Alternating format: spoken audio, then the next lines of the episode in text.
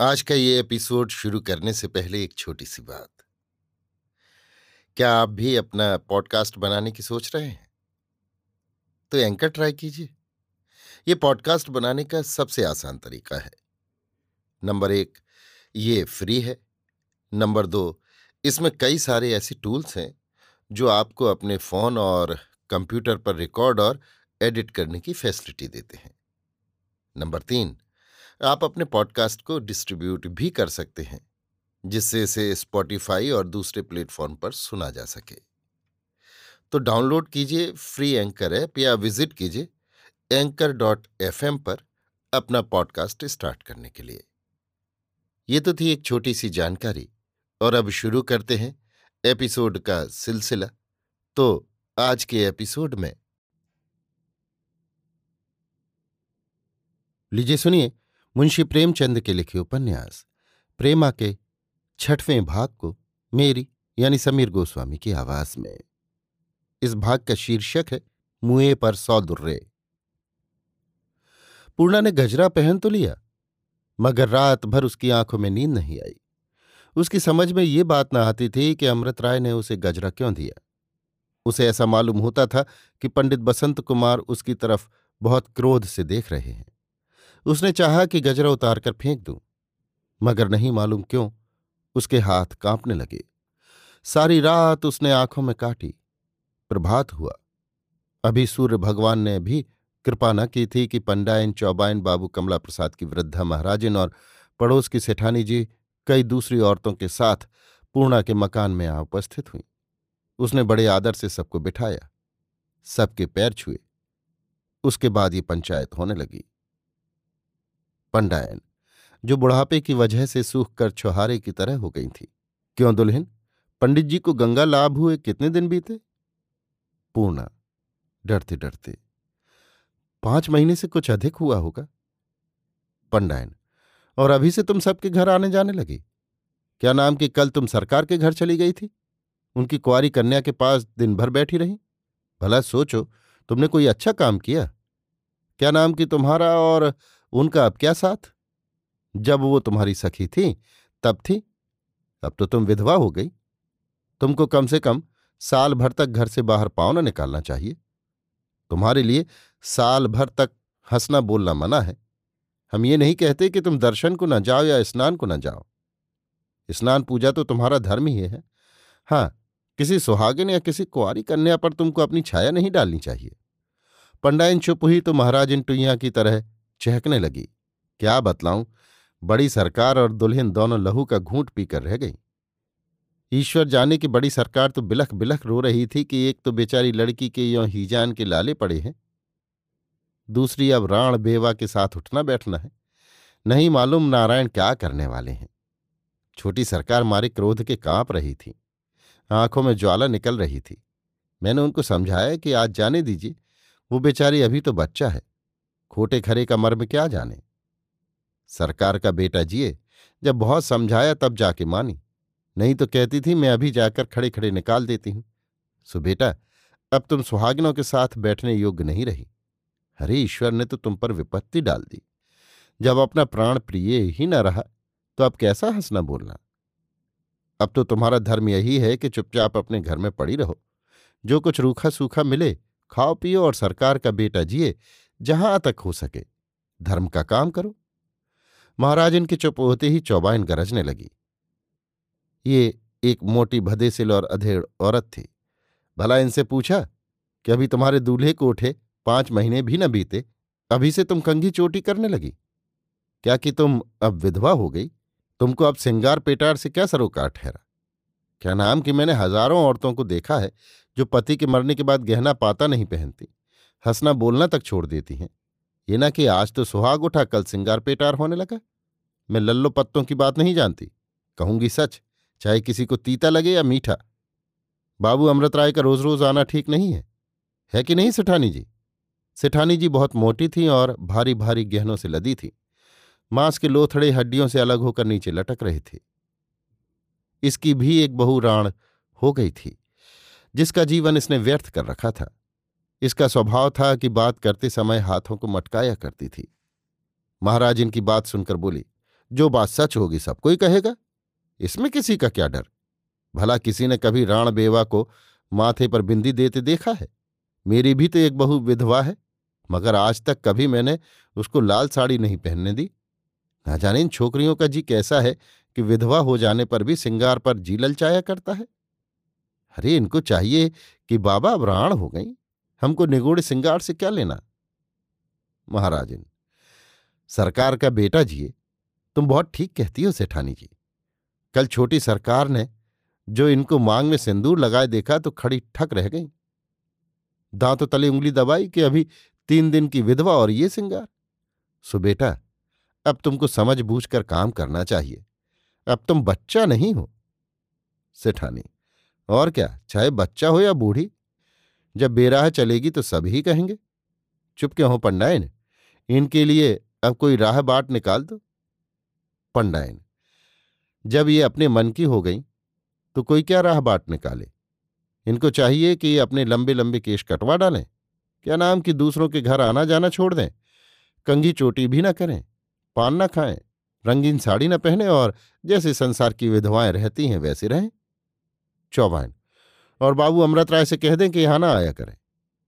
इस पर एक औरत ने, जो गहने कपड़े से बहुत मालदार न जान पड़ती थी, कहा चौबान ये सब तो तुम कह गई, मगर जो कहीं बाबू अमृत राय चिढ़ गए तो क्या तुम इस बेचारी का रोटी कपड़ा चला दोगी? कोई विधवा हो गई तो क्या अब अपना मुँह सी ले? महाराजिन, हाथ चमकाकर, ये कौन बोला?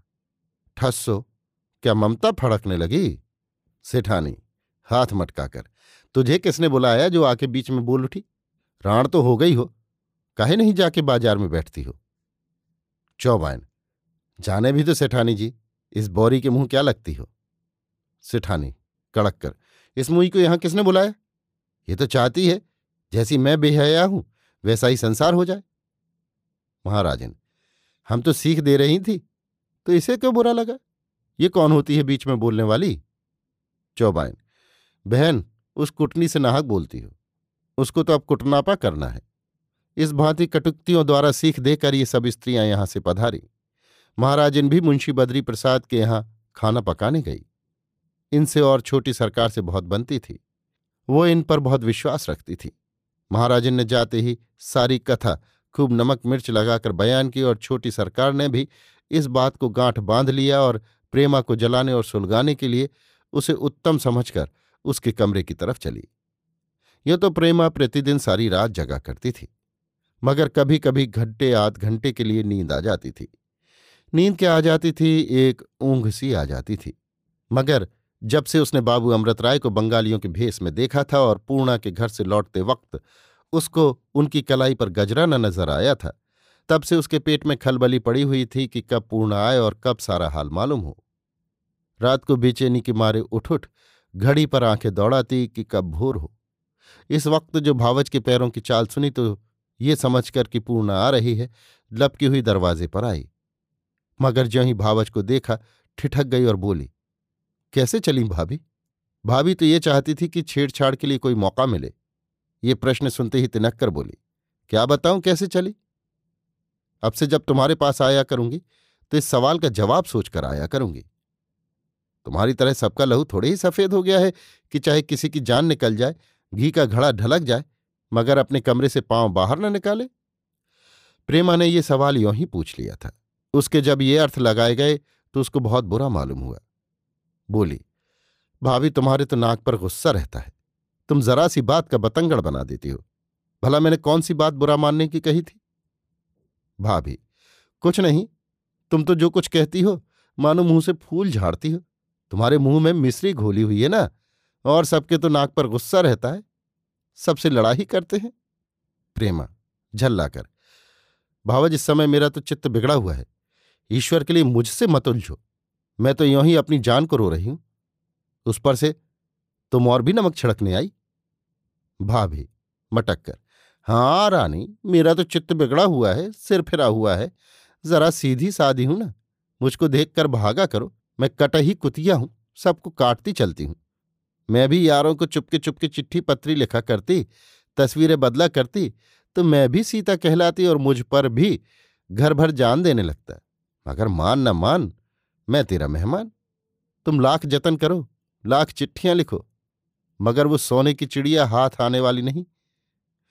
ये जली कटी सुनकर प्रेमा से जब्त न हो सका। बेचारी सीधे स्वभाव की औरत थी। उसका वर्षों से विरह की अग्नि में जलते जलते कलेजा और भी पक गया था। वो रोने लगी। भावज ने जब उसको रोते देखा तो मारे हर्ष की आँखें जगमगा गईं। हत तेरे की। कैसा रोला दिया? बोली, बिलखने क्या लगी? क्या अम्मा को सुनाकर देश निकाला करा दोगी? कुछ झूठ थोड़ी ही कहती हूँ। वही अमृत राय जिनके पास आप चुपके चुपके प्रेम पत्र भेजा करती थी। अब दिन दहाड़े उस राण पूर्णा के घर आता है और घंटों वहीं बैठा रहता है। सुनती हूँ फूल के गजरे ला लाकर पहनाता है। शायद दो एक गहने भी दिए हैं। प्रेमा इससे ज़्यादा न सुन सकी। गिड़गिड़ाकर बोली, भाभी, मैं तुम्हारे पैरों पड़ती हूँ। मुझ पर दया करो। मुझे जो चाहो, कह लो। रोकर, बड़ी हो। जी चाहे मार लो। मगर किसी का नाम लेकर और उस पर झूठे इल्ज़ाम लगाकर मेरे दिल को मत झलाओ। आखिर किसी के सिर पर झूठ मूठ अपराध क्यों लगाती हो? प्रेमा ने तो ये बात बड़ी दीनता से कही, मगर छोटी सरकार इल्ज़ाम लगाने वाली बात पर बिगड़ गई।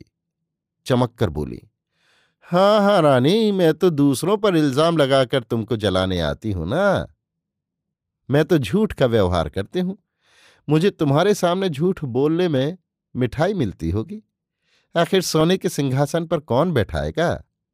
मगर मैं एक झूठी हूँ। सारा जमाना तो नहीं झूठा है। आज मोहल्ले भर में घर घर यही चर्चा हो रही है। तुम तो पढ़ी लिखी हो। भला तुम ही सोचो, एक तीस वर्ष के संडे मर्दवे का पूर्णा से क्या काम? माना कि वो उसका रोटी कपड़ा चलाते हैं। मगर ये तो दुनिया है। जब एक पर आ पड़ती है तो दूसरा उसके आड़े आता है। भले मनुष्यों का ये ढंग नहीं है कि दूसरे को बहकाया करें और उस छोकरी को क्या कोई बहकाएगा? वो तो आप मर्दों पर डोरे डाला करती है। मैंने तो जिस दिन उसकी सूरत देखी थी, उसी दिन ताड़ गई थी कि एक ही विष की गांठ है। अभी तीन दिन भी दूल्हे को मरे हुए नहीं बीते कि सबको झमकड़ा दिखाने लगी। दूल्हा क्या मरा, मानो एक बला दूर हुई। कल जब वो यहाँ आई थी तो मैं बाल गुंथा रही थी। नहीं तो ड्योढ़ी के भीतर तो पैर धरने ही नहीं देती। छुड़ैल कहीं की। यहाँ आकर तुम्हारी सहेली बनती है। इसी ने अमृत राय को अपना यौवन दिखाकर अपना लिया। कल कैसा लचक लचक कर ठुमक ठुमक कर चलती थी। देख देख कर आँखें फूटती थी। खबरदार जब कभी उस चुड़ैल को अपने यहाँ बिठाया, मैं उसकी सूरत नहीं देखना चाहती। जबान वो बला है कि झूठ बात का भी विश्वास दिला देती है। छोटी सरकार ने जो कुछ कहा, वो तो सब सच था। भला उसका असर क्यों ना होता? अगर उसने गजरा लिए हुए जाते न देखा होता तो भावत की बातों को अवश्य बनावट समझती। फिर भी वो ऐसी ओछी नहीं थी कि उसी वक्त अमृतराय और पूर्णा को कोसने लगती और ये समझ लेती कि उन दोनों में कुछ साठ गांठ है। हाँ वो अपनी चारपाई पर जाकर लेट गई और मुँह लपेट कर कुछ सोचने लगी।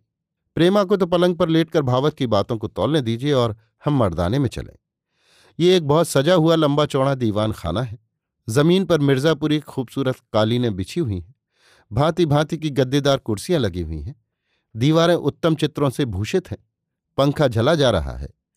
मुंशी बद्री प्रसाद एक आराम कुर्सी पर बैठे एनक लगाए एक अखबार पढ़ रहे हैं। उनके दाएँ बाएँ की कुर्सियों पर कोई और महाशय रईस बैठे हुए हैं। वो सामने की तरफ़ मुंशी गुलजारी लाल हैं और उनके बगल में बाबू दाननाथ हैं। दाहिनी तरफ़ बाबू कमला प्रसाद मुंशी झम्मन लाल से कुछ कानाफूसी कर रहे हैं। बाईं ओर दो तीन और आदमी हैं जिनको हम नहीं पहचानते। कई मिनट तक मुंशी बद्री प्रसाद अखबार पढ़ते रहे। आखिर उन्होंने सिर उठाया और सभी की तरफ़ देखकर बड़ी गंभीरता से बोले, बाबू अमृत राय के लेख अब बड़े ही निंदनीय होते जाते हैं। गुलजारी लाल क्या आज फिर कुछ जहर उगला? बद्री प्रसाद कुछ ना पूछिए, आज तो उन्होंने खुली खुली गालियाँ दी हैं। हमसे तो अब ये बर्दाश्त नहीं होता। गुलजारी लाल आखिर कोई कहाँ तक बर्दाश्त करे?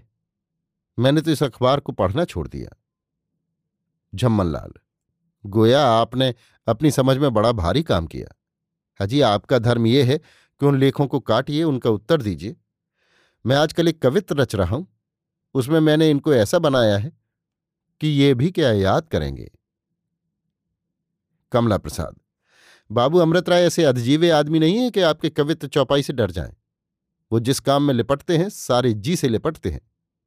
झम्मन लाल हम भी सारे जी से उनके पीछे पड़ जाएँगे। फिर देखें वो कैसे शहर में मुँह दिखाते हैं।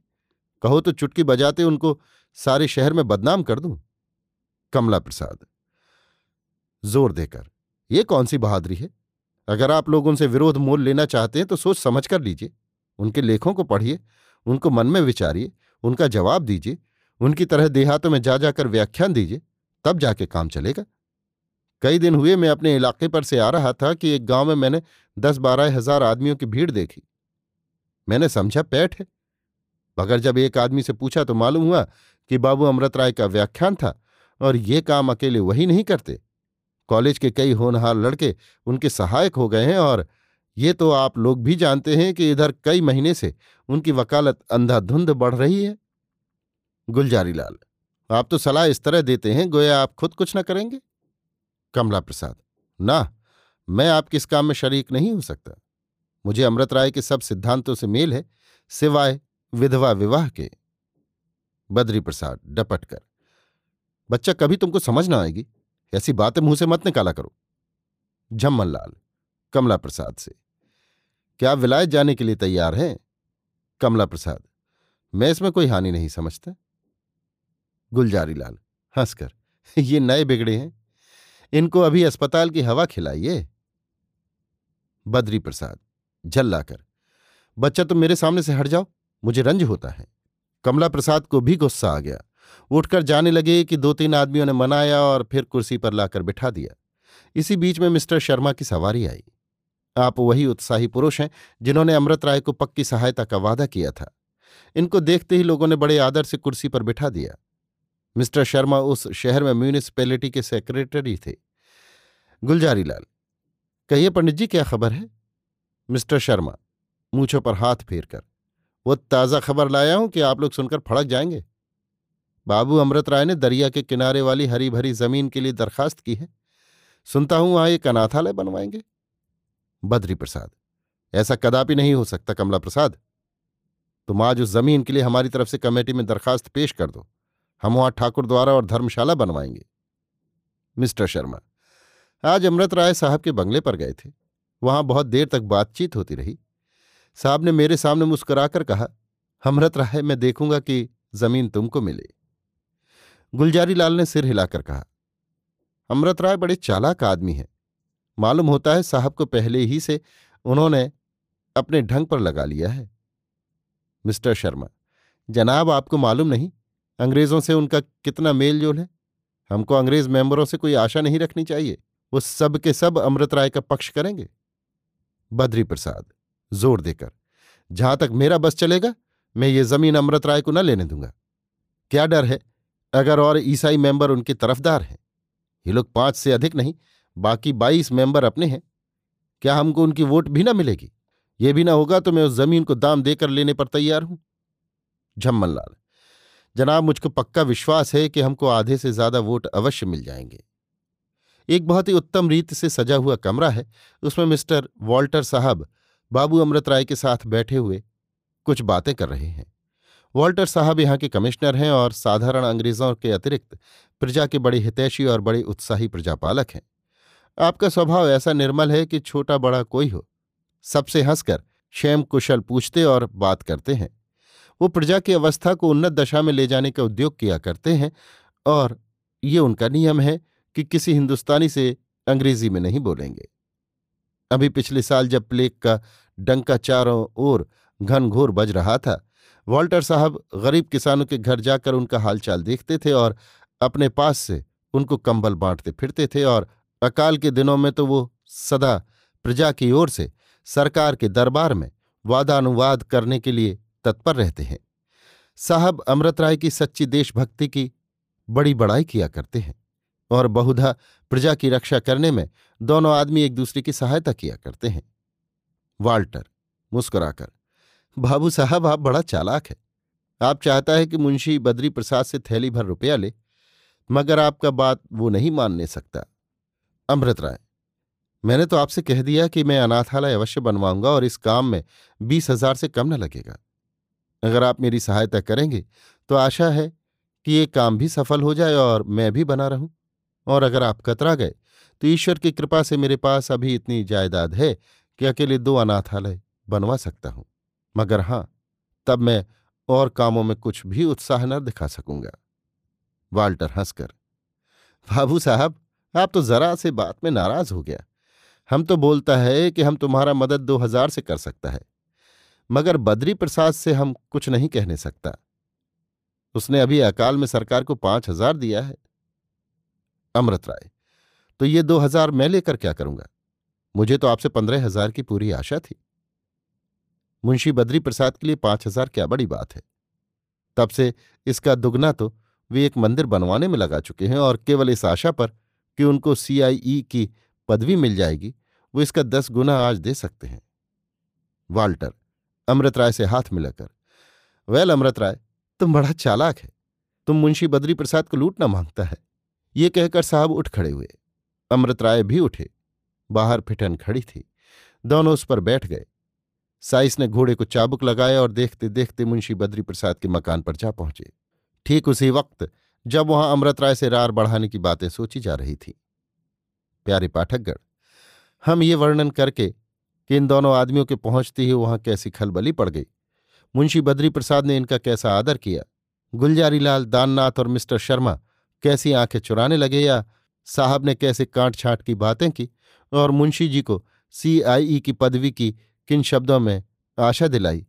आपका समय नहीं गंवाना चाहते। खुलासा ये कि अमृत राय को यहाँ से सत्रह हज़ार रुपया मिला। मुंशी बद्री प्रसाद ने अकेले बारह हज़ार दिया, जो उनकी उम्मीद से बहुत ज़्यादा था। वो जब यहाँ से चले तो ऐसा मालूम होता था कि मानो कोई गढ़ी जीते चले आ रहे हैं। वो ज़मीन भी जिसके लिए उन्होंने कमेटी में दरखास्त की थी, मिल गई और आज ही इंजीनियर ने उसको नाप कर अनाथालय का नक्शा बनाना आरंभ कर दिया। साहब और अमृत राय के चले जाने पर यहाँ यों बातें होने लगी। झम्मनलाल, यार हमको तो इस लौंडे ने आज पाँच सौ के फेर में डाल दिया। गुलजारी लाल जनाब, आप पाँच सौ को रो रहे हैं, यहाँ तो एक हज़ार पर पानी फिर गया। मुंशी जी तो सीआईई की पदवी पावेंगे, यहाँ तो कोई राय बहादुरी को भी नहीं पूछता। कमला प्रसाद, बड़े शोक की बात है कि आप लोग ऐसे शुभ कार्य में सहायता देकर पछताते हैं। अमृत राय को देखिए कि इन्होंने अपना एक गाँव बेचकर दस हज़ार रुपया भी दिया और उस पर दौड़ धूप अलग कर रहे हैं। मुंशी बद्री प्रसाद अमृत राय बड़ा उत्साही आदमी है, मैंने आज उसको जाना। बच्चा कमला प्रसाद, तुम आज शाम को उनके यहाँ जाकर हमारी ओर से धन्यवाद दे देना। झम्मन लाल मुँह फेर कर, आप क्यों ना प्रसन्न होंगे? आपको तो पदवी मिलेगी ना? कमला प्रसाद हंसकर अगर आपका वो कवित्व तैयार हो तो जरा सुनाइए। दाननाथ, जो अब तक चुपचाप बैठे हुए थे, बोले, अब आप उनकी निंदा करने की जगह उनकी प्रशंसा कीजिए।